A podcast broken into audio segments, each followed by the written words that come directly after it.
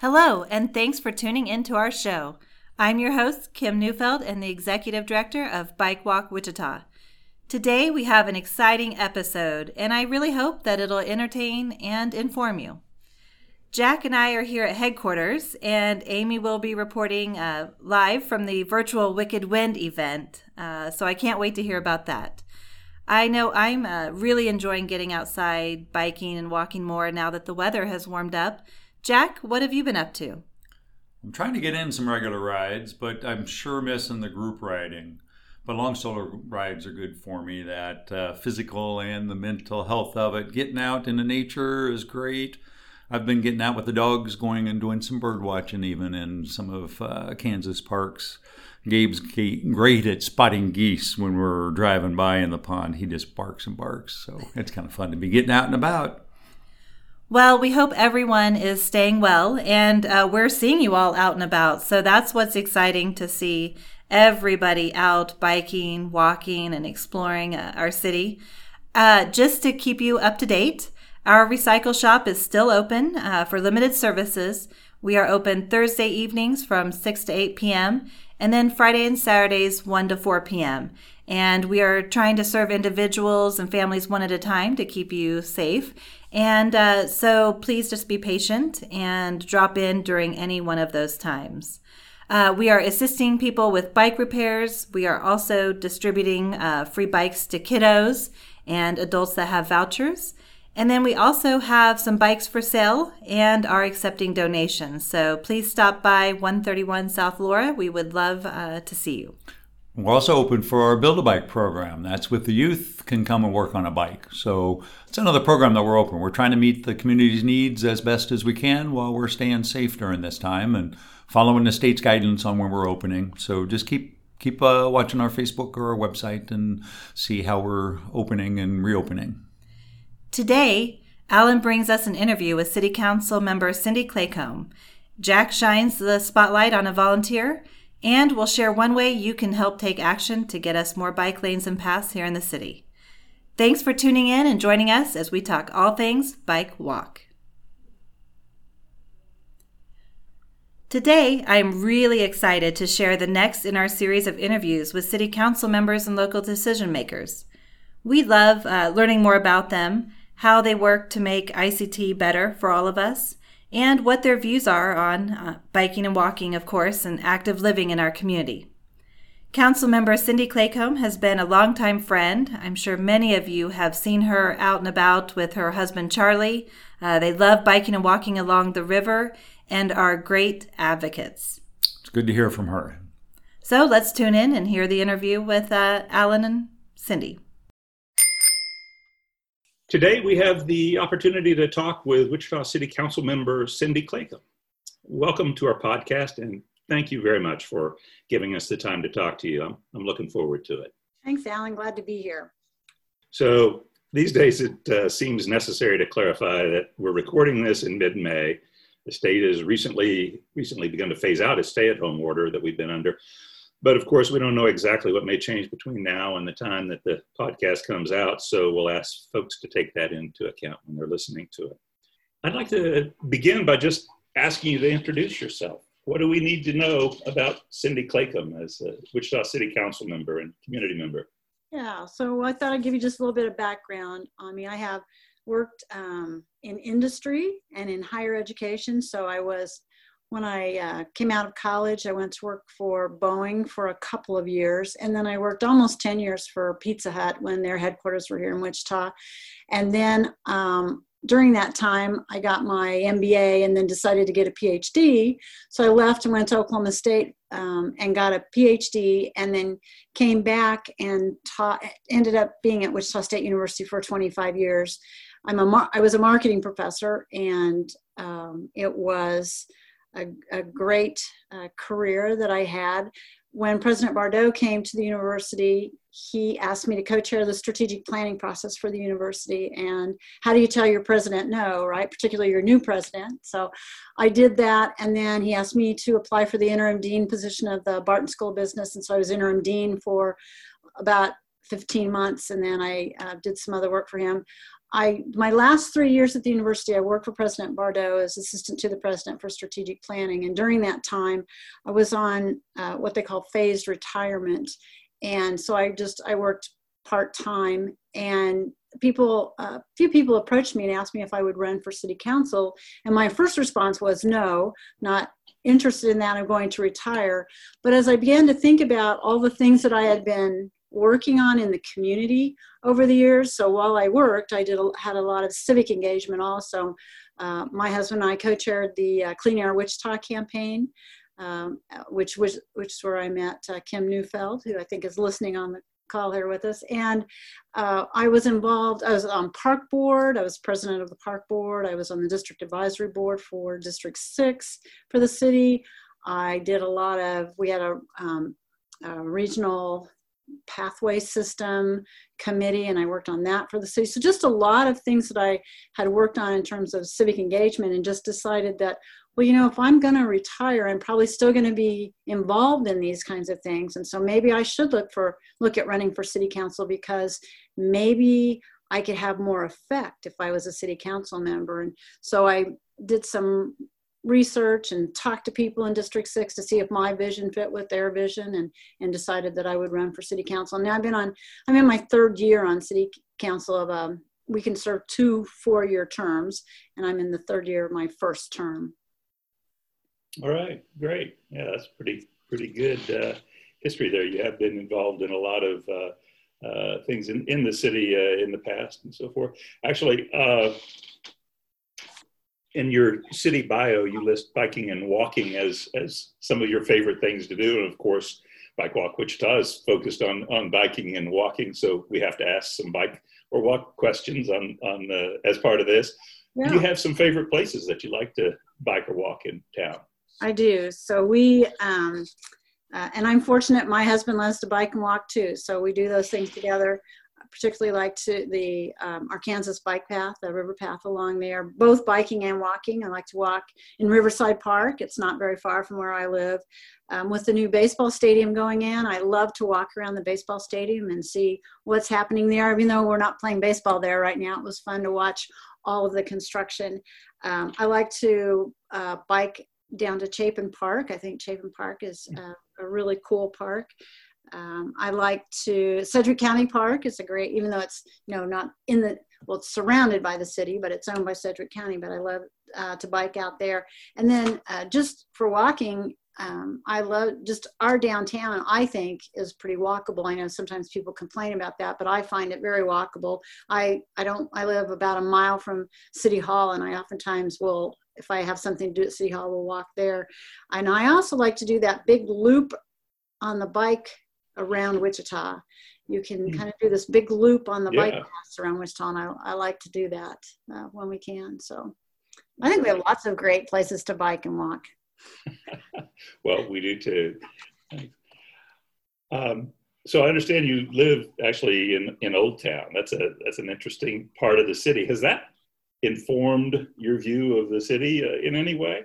Yes, it has. You know, I, I talked about the walkability of our downtown, and Old Town is probably one of the most walkable areas of town. And, you know, it's designed for that. And so I think it has kind of influenced my view of the city and, and walkability and, and ways that we can create walkability. I also think you can see the um, the vibrancy of a district, not just Old Town, but Old Town as an example. So if you think about when um, you're putting putting together ideas for a particular district in the city, you think about that vibrancy and that mix of things. So Old Town has residential, office, and entertainment, and that mix has really made i think made old town successful because you don't always just have you, you don't just have the nighttime crowd or just the daytime crowd. You have people here all the time. And so i think it, it makes me think about those things as we create districts in other parts of the city thinking about how you create that vibrancy bike walk wichita is fundamentally an advocacy organization uh, we work with the city council and the city staff and others to promote biking and walking, make it safer and and and uh, more accessible. as a way to improve the community. So, an important part of that is understanding how the city council members and, and the city council thinks and works. So, I've got several questions about that uh, for you. Uh, in a piece that you wrote uh, for the Wichita Eagle last fall, uh, you said you decided to pursue public office with the singular motive to move Wichita forward. Obviously, things have changed a bit uh, in the world and in Wichita since since last fall. What does moving Wichita forward look like in May of 2020? Yeah, you know, I think now we, we have to take a, a short term approach to this and a long term approach to this. So in the short term, you know, we we have to get through this crisis, whatever that means. That most of us I none of us have been through something like this. So thinking about okay, how do we get through that? And right now, the city's facing um, an eight to ten million dollar budget deficit, and so in the short term, we have to figure out okay, how do we get through that? And so staff, uh, Bob Layton and staff are looking at uh, strategically how do we go about uh, adjusting for this deficit this year, and then in 2021 we'll probably face th- that same amount of a of a deficit. Uh, but then I think in the long term, we have to really keep our eye on the ball. So those things like economic development and talent attraction and the um, and, and, thriving neighborhoods and quality of life those are still important and so thinking about okay what do we need to do in this environment to make sure that we don't lose track of those because i think i don't know what the new reality is going to look like. But I do know that people are still going to be interested in their neighborhoods. People are still going to be interested in, in quality of life.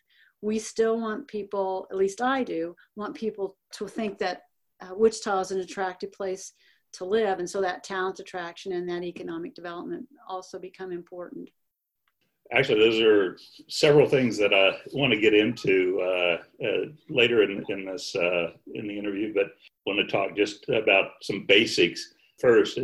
You uh, also in that same article you wrote that uh, Wichita residents can call or email any council member or the mayor to discuss their concerns. I've never denied a, a resident a return email, phone call, or personal meeting we hold coffees, breakfast, and district advisory board meetings that provide residents opportunities for personal interaction. During your term, uh, and especially during this, this crisis, you've been real good about uh, communicating and uh, been open to input. You've had your coffees. I've particularly enjoyed your Exploring District 6 uh, series on, on, on, Facebook. Thank you for, uh, for being accessible. Uh, we, we appreciate that what's the best way for people to get in touch with you about an issue? Yeah, so the best way is to, to start with an email or a phone call. A phone call will work for people that don't like to use email. And then and then what I like to do after that is to determine, okay, what's the best way to address whatever specific issue is that the person has. Um, sometimes it's as simple as they've got a question and I can handle that through an email. I can pass it on to a staff member who can take care of it, or it's something I can take care of. But then if it's it's something where um, it's an advocacy type thing, speaking at district advisory board meetings is a good thing. Attending uh, attending your neighborhood meetings and talking to me because I attend neighborhood meetings is a good way.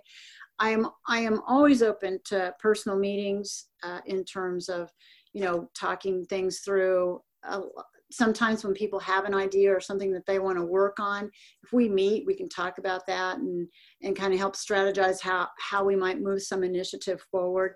All those different ways, but the best way to start is with an email to me. Um, I did notice one of the things that uh, you had listed was uh, petitions, and and I did have someone the other day say they're going to get get a petition so that they could talk to me, and I said you don't have to get a petition to talk to me. I'll just talk to you, you know. And so I, I think petitions have their place, but generally when you want to contact me, it is it truly is just an email or a phone call. Might take me a little while to get back to you, but I do always get back to people.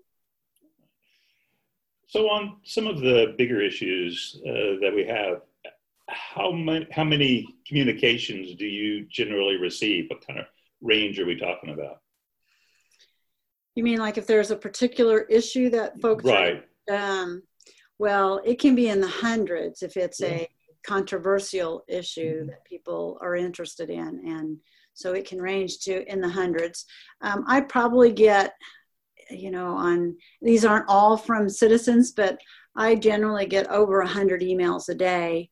Mm-hmm. And uh, some of those are more involved than others and, and take more time, and some of them are are not from constituents and you know don't need my attention sort of thing some i can pass on to staff because there are things that that staff can handle uh, but when you have a particular issue it just depends on how big the issue and how many people it affects but it can yeah be in in the hundreds of emails and you actually are able to deal with all of those uh, in one yeah. way or another like I said, sometimes it takes a little bit of time, but uh, generally, if I see an issue that it's a particular, you know, the same issue, I can uh, figure out, okay, how, you know, I understand now what these pe- people are asking, and I can, it, you know, formulate a response that I can use for that.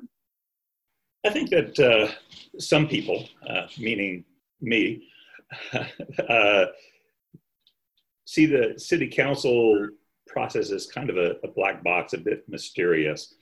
When you go to a council meeting, there doesn't seem to be a lot of discussion among the council members, a lot of questions being asked. Can you describe a little bit how the decision making process works in, in, the city council? Yes, and I, I am so glad that you asked that question, Alan, because I, I understand how people would see that as a black box. And, you know, part of it is that I'm elected to read everything, to research issues, to listen to residents and then that, bring that all together to make the best decision that I can for the city, you know, based on the information I have at that time. And so I wouldn't expect um, a, a resident to do the amount of reading or research that we do for uh, every item that's on the agenda. But here's how things work. So when things come forward, if they're a really big item, usually the city manager brings those around to each council member to say, hey, here's something we're looking at. Can I get your input on that? And I meet with the city manager every week, and he has an agenda that he uh, he takes each of uh, the council members through every week and then each of us have our own items that we're working on and we talk to him about those so we may find out about an item i mean if it's a big item like the new uh, uh, water plant when i came on council you know, two almost two and a half years ago, we were talking about it at that time. And so, you know, we're now two and a half years later and, and just did, you know, a final vote on something uh, just last month. So you get this a lot of, we get a lot of research, a lot of uh, benefit of that from staff uh, providing us with that. And then what happens when things actually come where they get on the agenda on Thursday afternoons, we have our agenda packets delivered to us. And on Friday morning at 11 o'clock, and people can tune into these now on, on uh, YouTube, at 11 o'clock, we have what we call agenda review. And the city manager goes through the agenda and he just uh, tells us, you know, kind of, uh, here's what this agenda item is, here's what this agenda item is. If we have any questions, we can ask those. And then we have over the weekend to read that packet and formulate any other questions that we might have. I then meet with the city manager on Monday uh, and usually ask him any agenda questions that I have. And then on Tuesday morning, we have to be prepared to vote on this. And so, um, well, so sometimes when you see that there's not much discussion from the bench, it's because in my case, I've asked all my questions before. I, I feel comfortable that I have. Now, if something comes up during the presentation, or if there's something I really think that I ought to uh, reiterate so that people who are listening uh, or, or, or, are there should know. Uh, sometimes I'll ask a question about that to make sure that, that people understand. So like um, at one of our last council meetings, we had an industrial revenue bond. And I wanted to make sure that people understood that an industrial revenue bond doesn't mean that we're giving money to these folks. We're it's a process, and we're a pass through. The city's a pass through organization. So I asked staff to explain that. Uh, so sometimes we'll do that, but a lot of times. Uh, again, I've had all my questions answered, and that's why it seems like there's not much discussion from the bench because we've had that discussion with the city manager or other staff members before. I am always happy to talk to residents about any issue because again, I don't think nor would I expect residents. They're not residents aren't. You're not elected, uh, you know, to to do all of that work. It, that's my job. Um, I guess the other thing is that a, a lot of issues will come through district advisory boards too. So that's a good opportunity for folks to attend a district advisory board meeting and comment on a particular item. And that, so if you can't make it to a city council meeting or you don't want to speak at a city council meeting, you certainly can come to a district advisory board meeting. Or like I said, email me or call me anytime to ask me, you know, about an item or why I voted on something in a particular way. Great. Yes, that, that is helpful. Thank you and, and comforting to, to know the, the, amount of work that, that, that goes into that. Yeah. Uh, thanks, yeah. thanks for that explanation.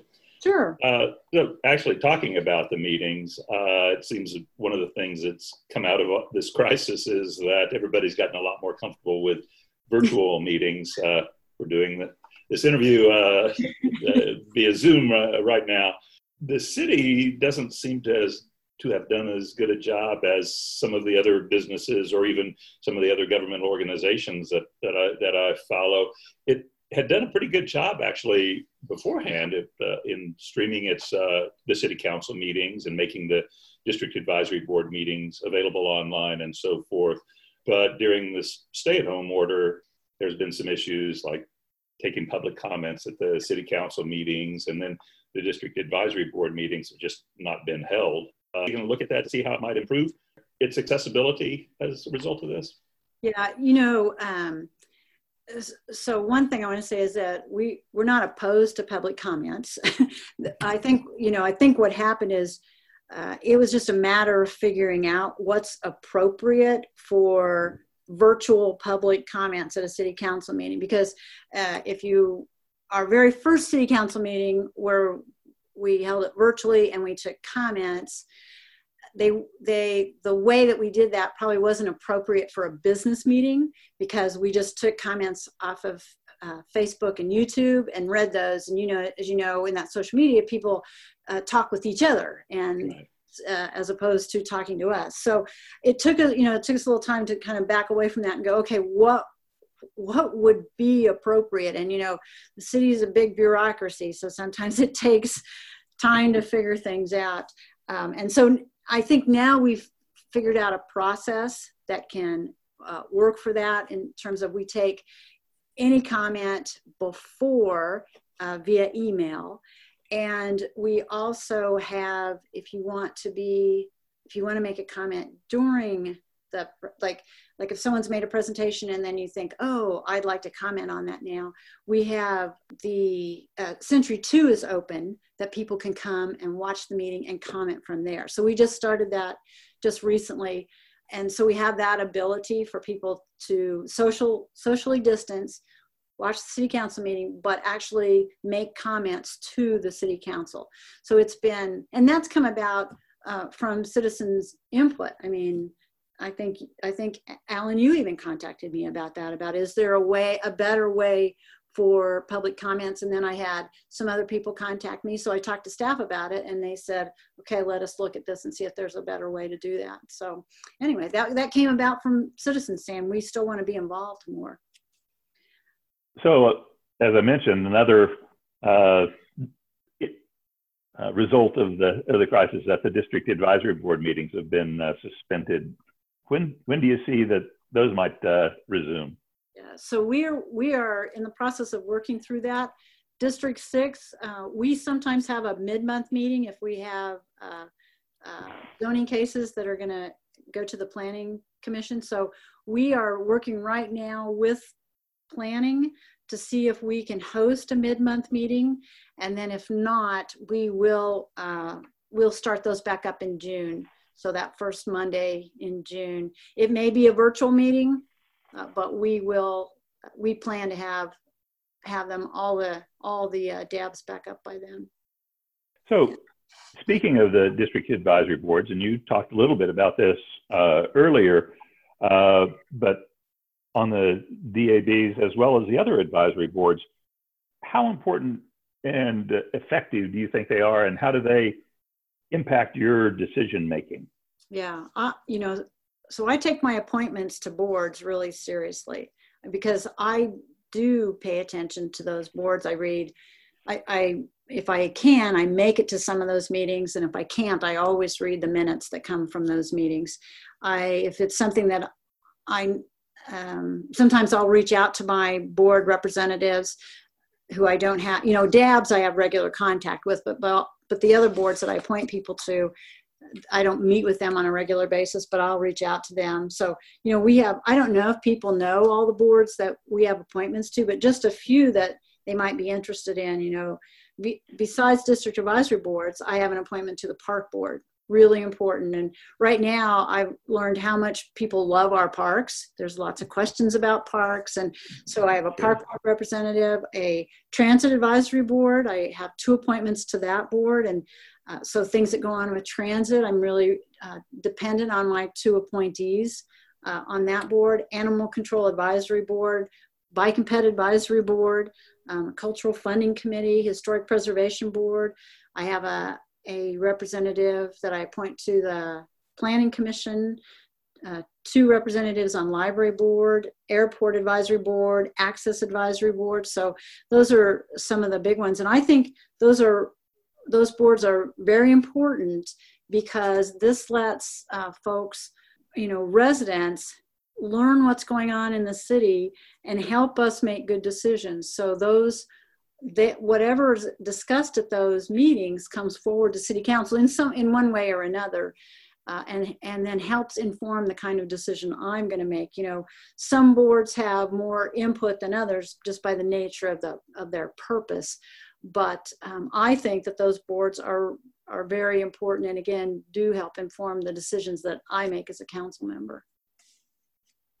Um, speaking of uh, city council decision making uh, process, uh, we've had a number of projects uh, downtown recently uh, the stadium, the medical school, and although not at the project stage, but the proposal on the riverfront legacy and so forth. All of these have involved significant or would involve significant commitments or incentives by the city uh, to private developers.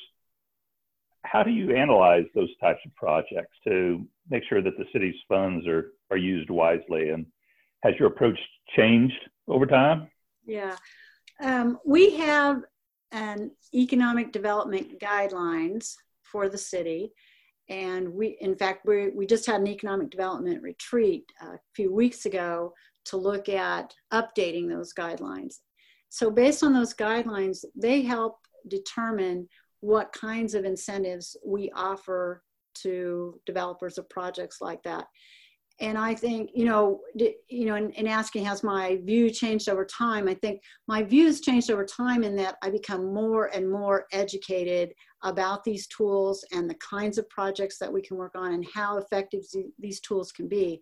And I think sometimes uh, we have kind of maybe a, a misunderstanding about the economic development tools because generally the tools that we use the incentives that uh, project developers get the the the money that's that comes from let's say taxpayers is only generated because of those projects. And so if those projects don't take place we don't have that money to spend. Uh, and so really thinking about how do we make sure that as we provide you know um, like um, tax increment financing. So that's you know increases in pop property taxes that are attributable to a particular project.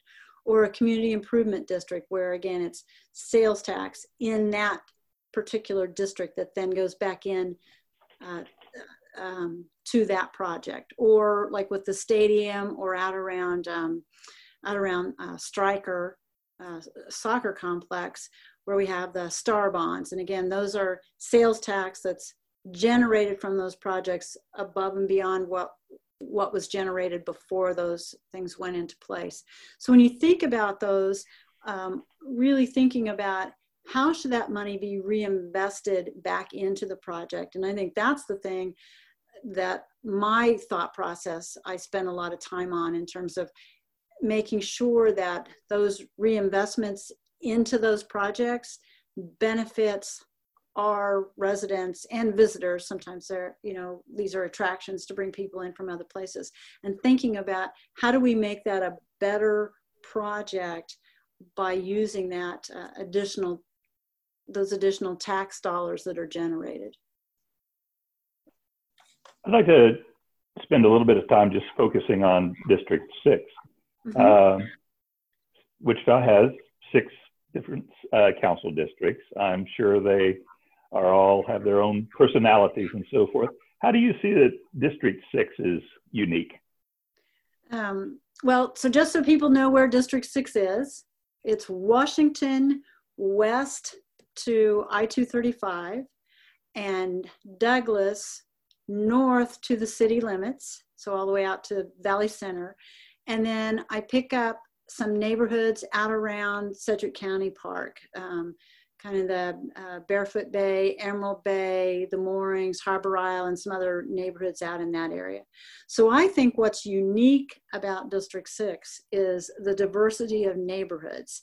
If you think about that uh, district, it, so it runs, you know, from the center of town, it runs all the way, you know, Old Town, uh, Riverside, North Riverside, Benjamin Hills, Indian Hills, El Pueblo, um, uh, Northwest Big River, North End Riverview, and then, as I mentioned, those neighborhoods on out further west. Is a quite diverse uh, uh, set of neighborhoods. And I would think, you know, I, I, haven't studied this carefully, but when I think about the other, other districts, I think in terms of uh, cultural background and, and uh, socioeconomic background, this is probably the most diverse district that we have in the city.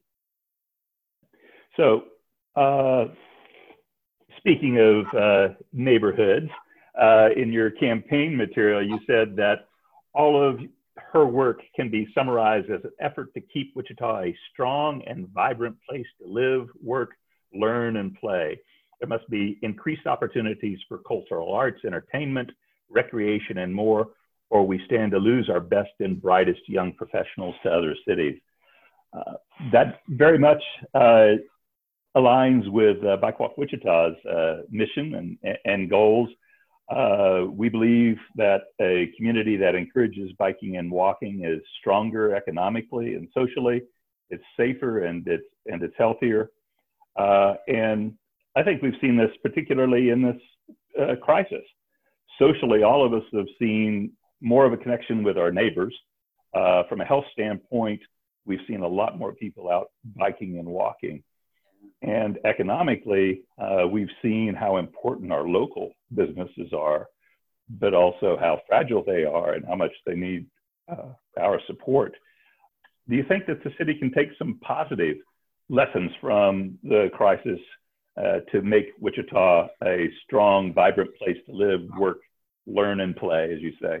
Yeah, I think so. You know, I, I get out a lot, and uh, particularly now in, during the COVID crisis, and there is just a, a lot of use of our parks and trails right now, and which is so encouraging to me. So I, I think, how do we continue? How do we build on that, right? How do we continue to encourage that kind of use even when uh, we get back to whatever our you know our what reality will be when we come out of this i'm i hope that people will have now experienced some of these great things that we have in our city the parks and the trails and all of that and realize just how fun they are and and how much um, uh, kind of you, you, know how much joy they take from being in in those particular places and you know that's part of the reason you talked a little bit about my exploring district 6 that's one of the reasons i started doing uh, th- that video series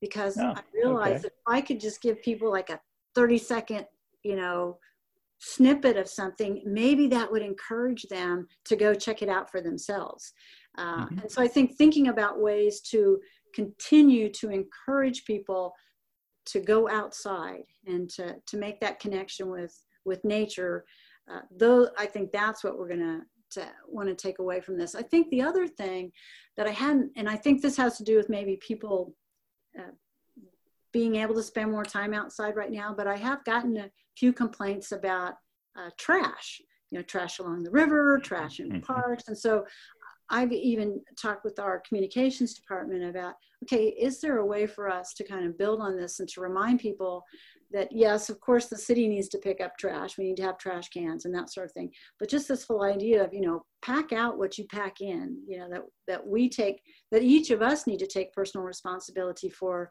our environment and, and work on some of that.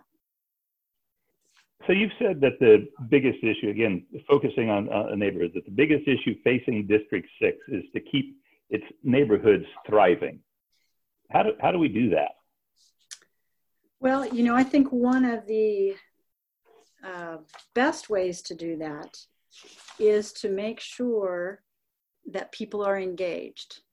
Uh, the neighborhoods that I find that are the most thriving are those that have either a, a strong neighborhood association or homeowners association. And there's a difference between those two. You know, homeowners associations make rules and you have to follow those. Neighborhood associations are really advocates for their neighborhoods. They don't have any authority to make rules, uh, but they advocate uh, for their neighborhoods. And so I think um, those strong, strong, those thriving neighborhoods are ones that have uh, strong neighborhood associations who advocate for what their uh, what their community needs, what their neighborhoods needs.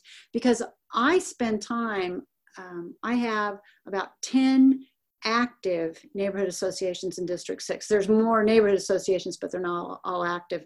The 10 that I spend time with when I go to those meetings, that helps me understand what their neighborhood needs. And, and then I think they also feel more comfortable reaching out to me because they know who I am and they know that I'll listen.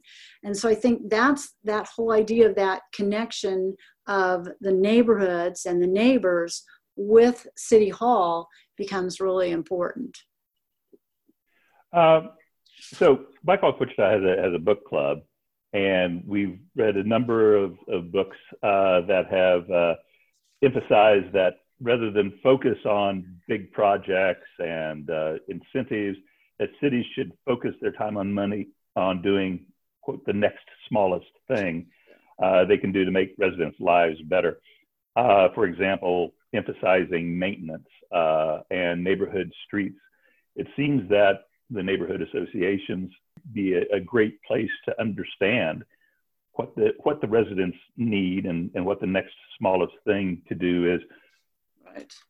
How do you see that fitting in with the overall picture uh, in the city's budget? You mentioned earlier that uh, we have to have in the as a result of the economics from the from the current crisis, we have have to have both a short term and a long term uh, view it's going to that's going to make the budgeting decisions obviously difficult for some period of time. How are those balanced out? And maybe I asked two or three questions there. I'll let you decide which one you want to answer. you know, so I think uh, increased maintenance and incremental development are really important.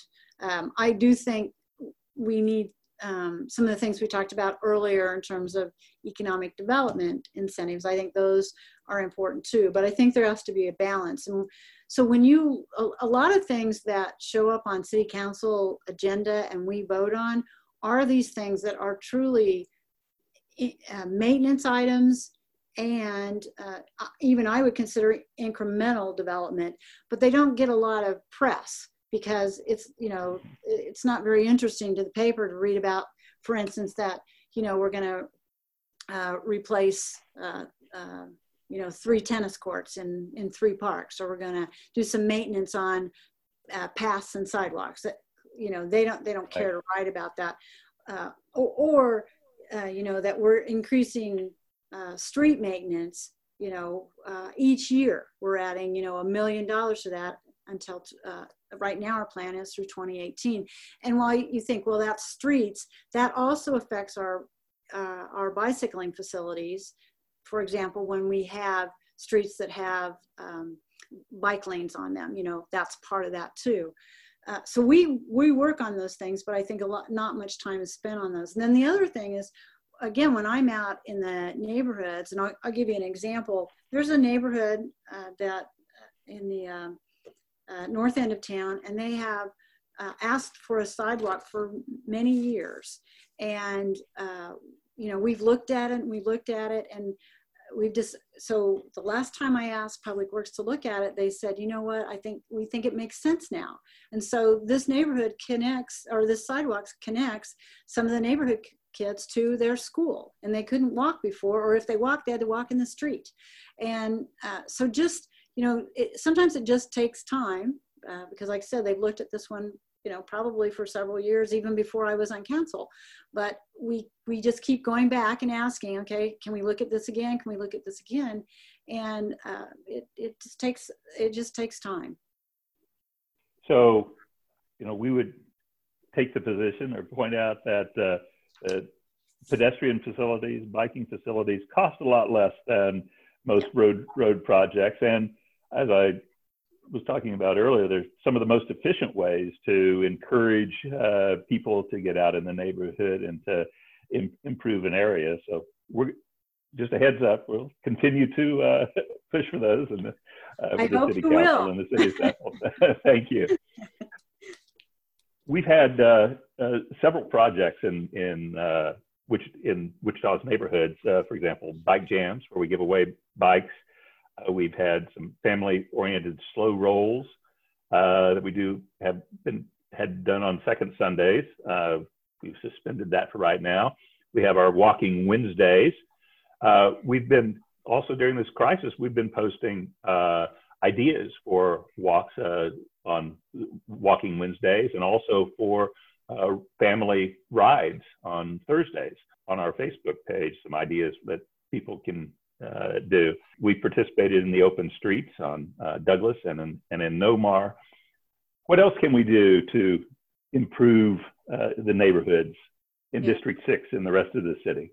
Yeah, well, you know, I think the first thing is is to continue to offer these activities. They, these are great activities, uh, great ways to get people out and involved and all those things. And then I think a, a couple of things is if if there's any way that we at the city can help promote those, we'd be happy to do that. You know, through our through our social media. Uh, uh, channels and and to neighborhoods, you know, if that's appropriate.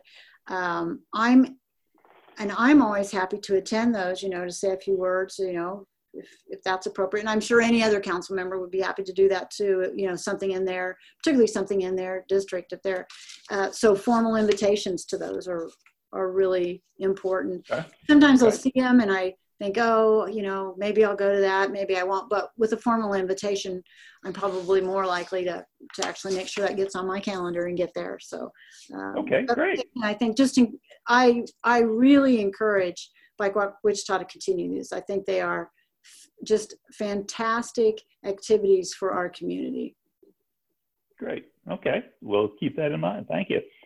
I want to turn to uh, downtown and to and to Douglas. Uh, Wichita has focused a lot of time over the last couple of years on uh, the redesign of, of Douglas uh, and on more broadly on, on downtown area. What's the current status of that? I know that open house had been scheduled for March, uh, and that was canceled because of the crisis. Do you know where, where that stands right now? Yeah. Um, so, you know, one thing I think that's come out of this is that those have now become two separate projects. So we're, you know, downtown streets conceptual plan and the Douglas Avenue redesign. Even though, of course, Douglas Avenue is part of the downtown streets conceptual plan, um, there seemed to be some controversy around that that we thought well we don't have to slow down or stop the downtown streets conceptual plan going forward by people being upset about the Douglas Avenue redesign. So two separate projects, and right now they're both on hold until the consultants can get back to Wichita. Uh, so I don't know exactly when that will be. I talked, in fact, I talked to staff about this uh, a couple days ago, and it's just a matter of okay, as we reopen and and things, you know, travel becomes more acceptable.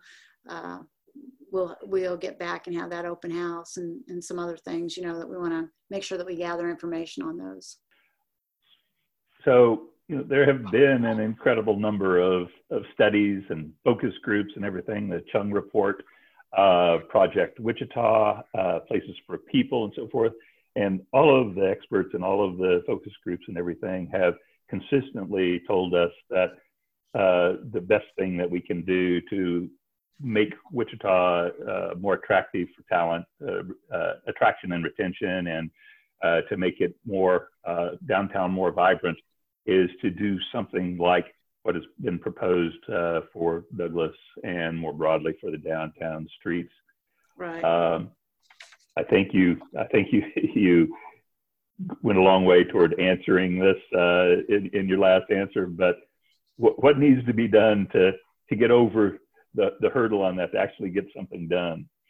You know, I think um, beyond just being able to, you know, restart the projects, I think that right. it, that it becomes really important um, that advocates help educate the public and that you know educate drivers uh, who sometimes don't understand how bikes and pedestrians can be part of that you know uh, mix and and educate employers uh, that can understand the importance of of some of these things that we want to do you know employers are very interested in things that are um, uh, focused on talent attraction.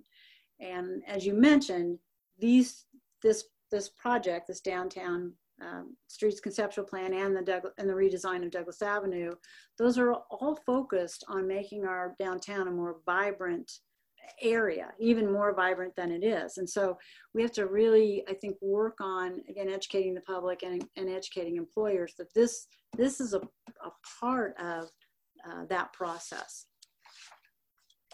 Okay. So, speaking of employers, I've actually heard that uh, a lot of the major employers downtown do support this. Uh, is that your understanding, or what? What do we need to do to uh, to make that better better known? Yeah. So so I've heard some of that anecdotally. I've also heard from some employers that they don't support it. So it's hard what, what would be helpful is letters of support from those employers that do support it. Uh, that, that would go a long ways towards being able to say, hey, you know, company A thinks this is a great idea and they employ, you know, we know they employ this, this many people and that, that, those kinds of letters would be really helpful. All right. Well, we'll work on that. Okay, that sounds good. Uh, similarly, what uh, what can citizens do to express their support for? What's the best way to do that? Yeah, I think uh, emails are a good idea, or letters. You know, if you want to do those, uh, but I really encourage those to be personalized, uh, not. Uh, you know, I, I said I answer all emails that come from folks, but if if we if I get 50 emails and they all are this just the same letter from just different pe- people at the bottom mm-hmm. uh, some of those i'm not so likely uh, to answer. So personalized emails that are short and sweet and say why you support this? or phone calls phone calls work well too. I also think when these projects are at uh, district advisory board meetings showing up and showing support for that and bike walk wichita is really good at that when we, at least at my dab, when we have projects that are uh, uh, that have to do with biking and walking, uh, Bike Walk Wichita usually has representatives there to talk about that. So I think we need to go ahead and wrap up. This has gone a little longer than I than I had planned, but uh, thank you uh, for your time. I do have uh, uh, one final question, and that is, if there was one thing that you could do for Wichita, sort of a magic wand, maybe maybe not too magic, realistic. Uh, what would that be? I would grow the tax base. I would grow the population here because I would tell you that if we had just a little bit larger tax base, that would solve a lot of problems. Uh, we would, you know, if you can grow your tax base as opposed to no one wants to raise taxes. No elected official wants to raise taxes. You know no one wants their taxes raised even though people will say well i'd like this and yes i'd be willing to have my taxes raised for that. If we can grow the population and grow the tax base that if i can wave my magic wand and make that happen that's what i would do. All right. All right. Well we'll uh, got to work on that uh, talent attraction right? Right. That's right.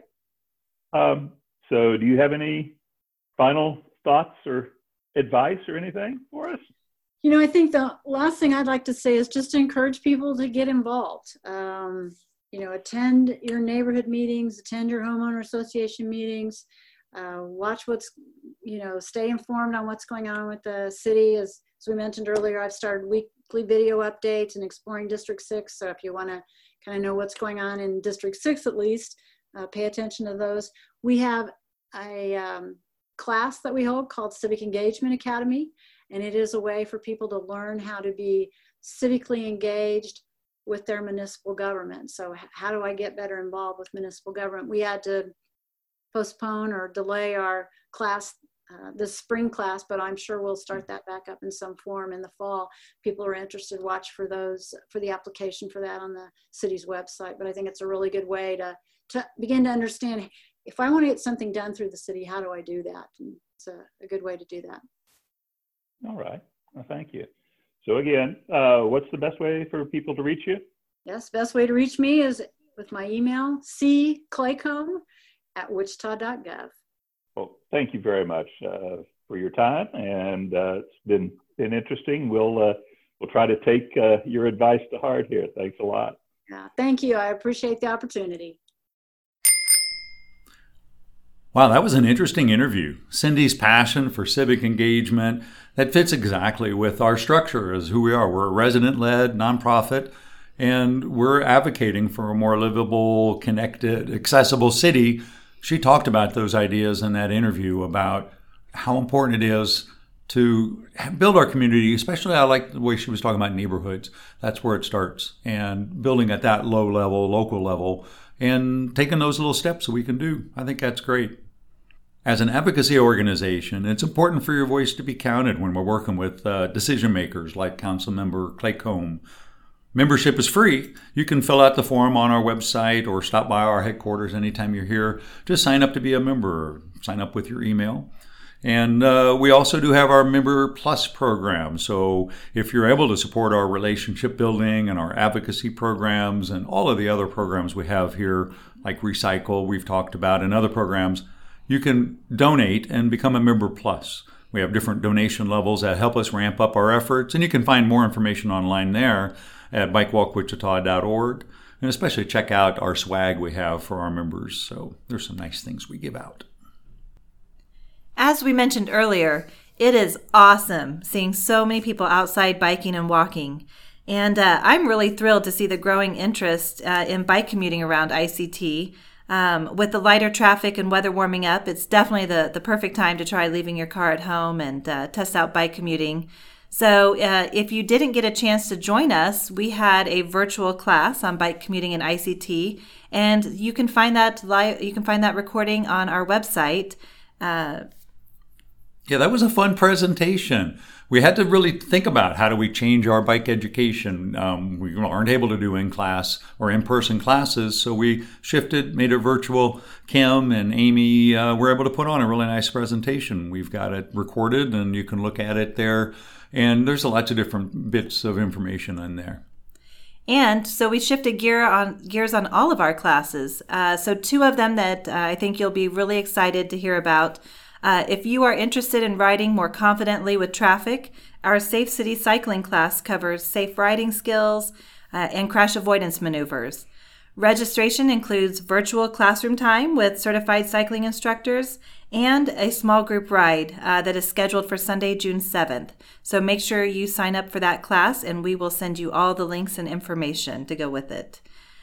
If you are newer to riding and looking to go beyond your neighborhood or your favorite park, uh, you should join us for our bike Wichita by Bike class, which will cover the different types of bike infrastructure and also will explore our local bike network and how you can really move around our city safely.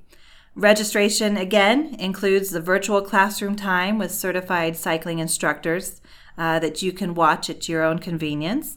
And it will also then include that small group ride, uh, which is scheduled for a Sunday afternoon for June 21st. I'm glad we're able to do the rides with these. Again, something we're trying out for the first time of having a virtual portion of the class and then uh, meeting in person because nothing really replaces that in person writing skills. Just being able to observe fellow writers and seeing what they're do eh, with how they write and, and pay attention. But then also our instructors are really good at just riding along with folks and giving tips and pointers and things. I love that Wichita by Bike class because there are so many parts of our community to ride that you've never been to and we can talk about that in that class and some of the different ways to ride, places to ride around town that really make it a pleasant thing.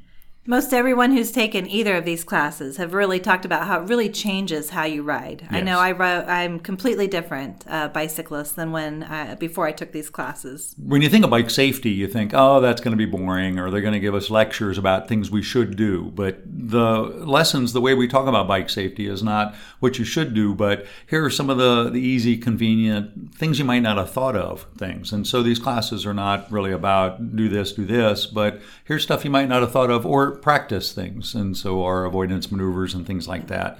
Um, and you'll learn more of those in our classes. So, hopefully, you have been uh, out exploring a few of the routes and parks that we have been highlighting weekly. Uh, we really had a blast with the Walking Wednesday series uh, from April to, to May, and especially enjoyed the photos and videos from our Silly Walk ICT.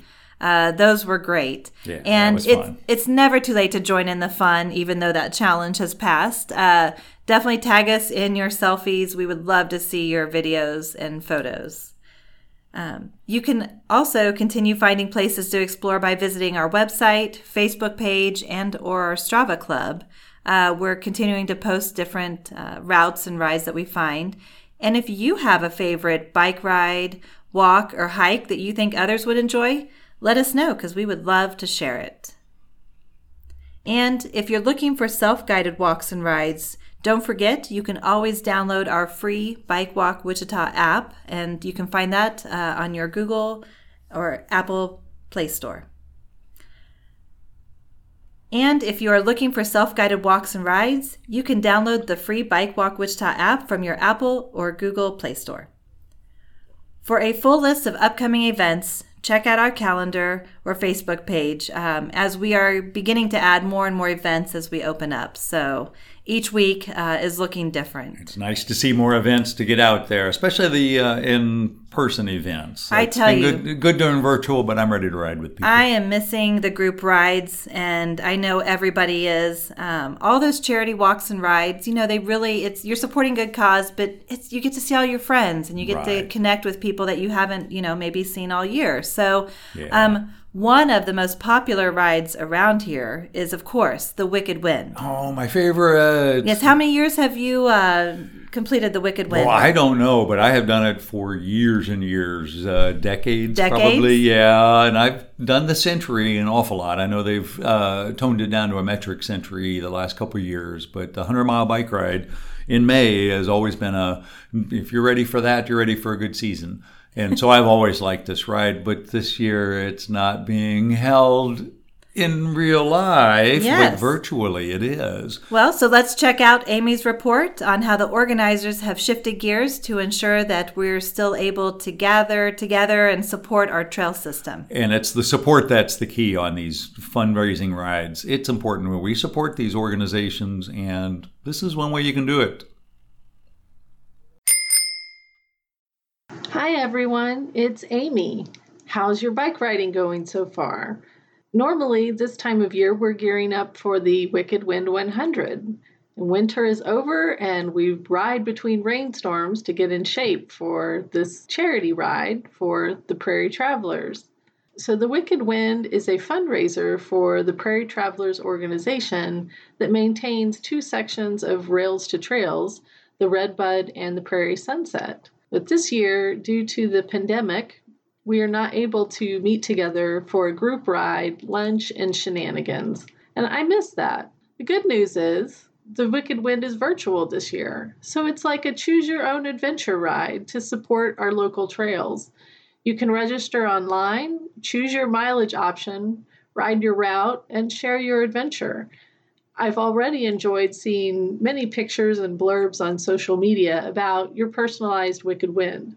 This ride for me has always been a great introduction to group rides and riding beyond your neighborhood.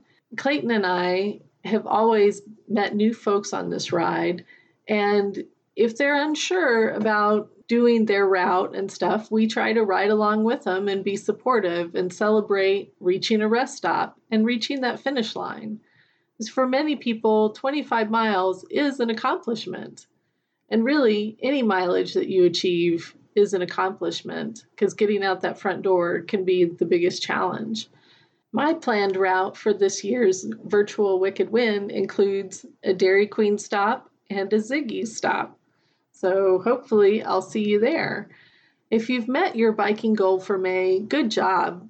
We'd like for you to share your June goal with us on the Bike Walk Wichita Strava Club, Facebook, Twitter, or just old fashioned email podcast at bikewalkwichita.org.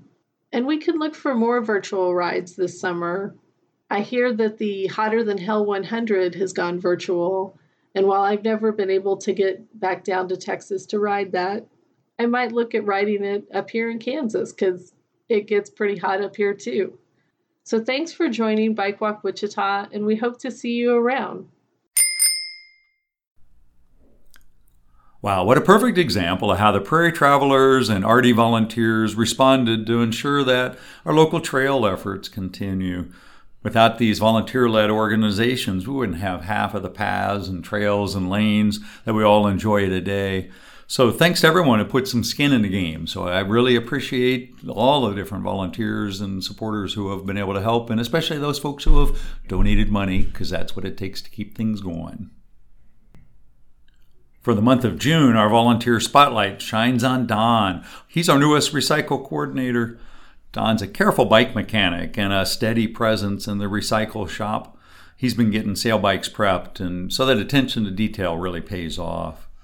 This week, he helped a youth build a bike. This is our program for older kids who need a bike and are willing to put some time and effort into fixing it up. Don's a great teacher for this program, willing to spend time with the youth so they understand more how their bike works. Hopefully, that engagement helps to keep their bike ready to roll over time. We're so glad that Don has decided to spend his time with Bike Walk Wichita.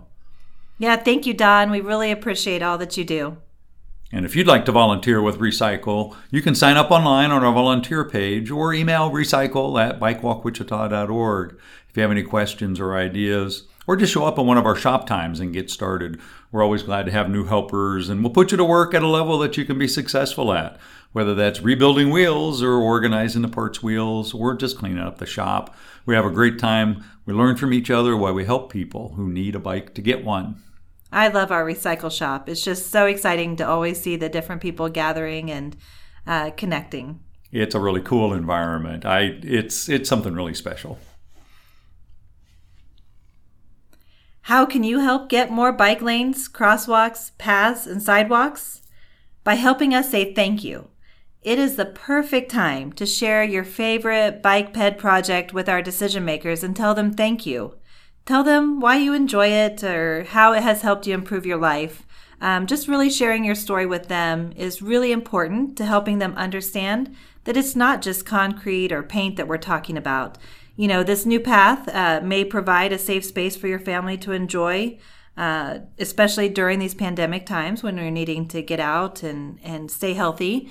Um, or, you know, maybe it's a new bike lane that helps you get across town safer uh, on your bike commute.